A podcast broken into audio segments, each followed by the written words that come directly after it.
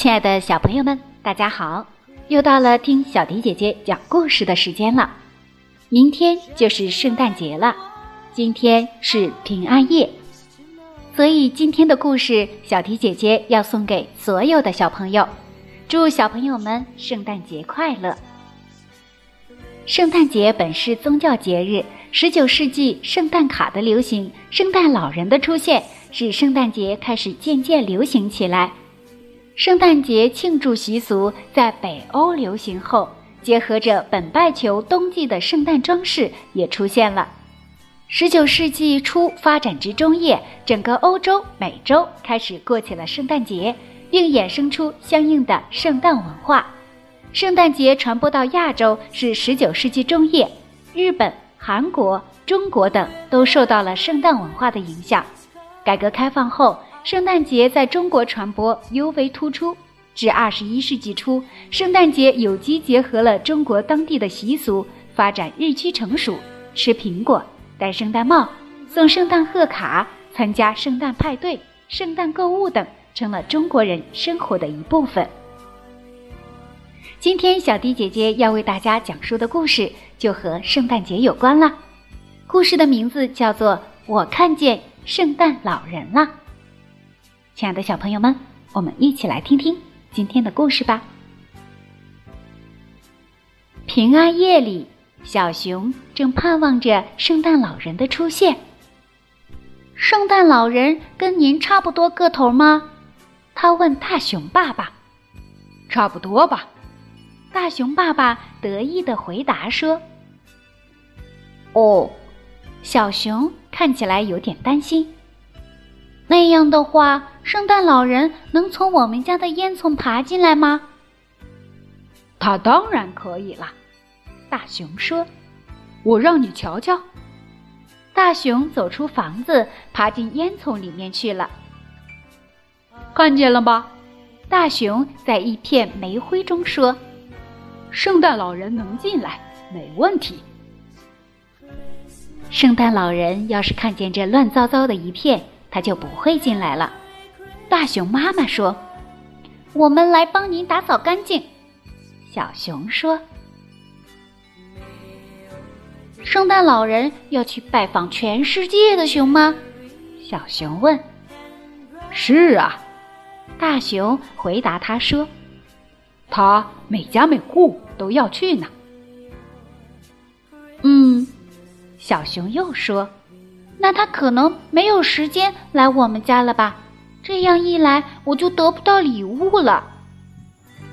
别担心，大熊妈妈安慰他说，你一睡着，圣诞老人就会来的。小熊可不想睡觉，他想看看圣诞老人。他听见大熊爸爸和大熊妈妈都去睡觉了。这时候，咕噜，咕噜，咕噜，咕噜，那是什么声音啊？楼下有人，有个大个子正坐在火炉旁边。没错，小熊低声对自己说，是圣诞老人，我看见圣诞老人啦。小熊踮着脚轻轻地走到旁边，他看见那是给圣诞老人的牛奶。小熊说，我只想睡觉前喝一小口。大熊爸爸拉起小熊的手说，来吧孩子，咱们去睡觉。小熊努力地不让自己睡着，可是不一会儿他就打起瞌睡来了。后来楼下传来了很响的声音，把小熊给吵醒了。有个大个子正站在圣诞树旁边，这一次是，又是大熊爸爸。这回你又偷吃圣诞老人的馅饼，小熊说。我饿了，大熊回答说。如果圣诞老人像你一样贪吃的话，大熊妈妈走下楼梯来说，他会胖的卡在烟囱里出不来了。现在马上回去睡觉，你们两个。小熊回到床上，可是他却睡不着了。他太担心了。于是他把大熊爸爸叫醒，问他一个问题：圣诞老人要是吃了太多的馅饼，卡在烟囱里出不来，可怎么办呢？他小声说：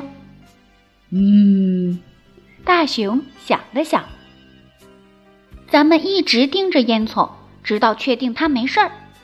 小熊提议说：我们可以藏起来，这样它就看不到了。嘘！小熊在他们躲藏的地方轻轻地说：我好像听见什么声音了，这次一定是圣诞老人。有人正在往圣诞袜子里放礼物呢。大熊打开手电筒，他看见了大熊妈妈。你在那儿做什么呢？大熊说：我把给你们两个准备的礼物放进去啊，我怕圣诞老人万一来晚了呢。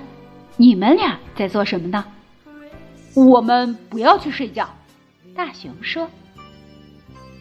我们要看看圣诞老人，小熊撒娇的大声叫。大熊妈妈笑了。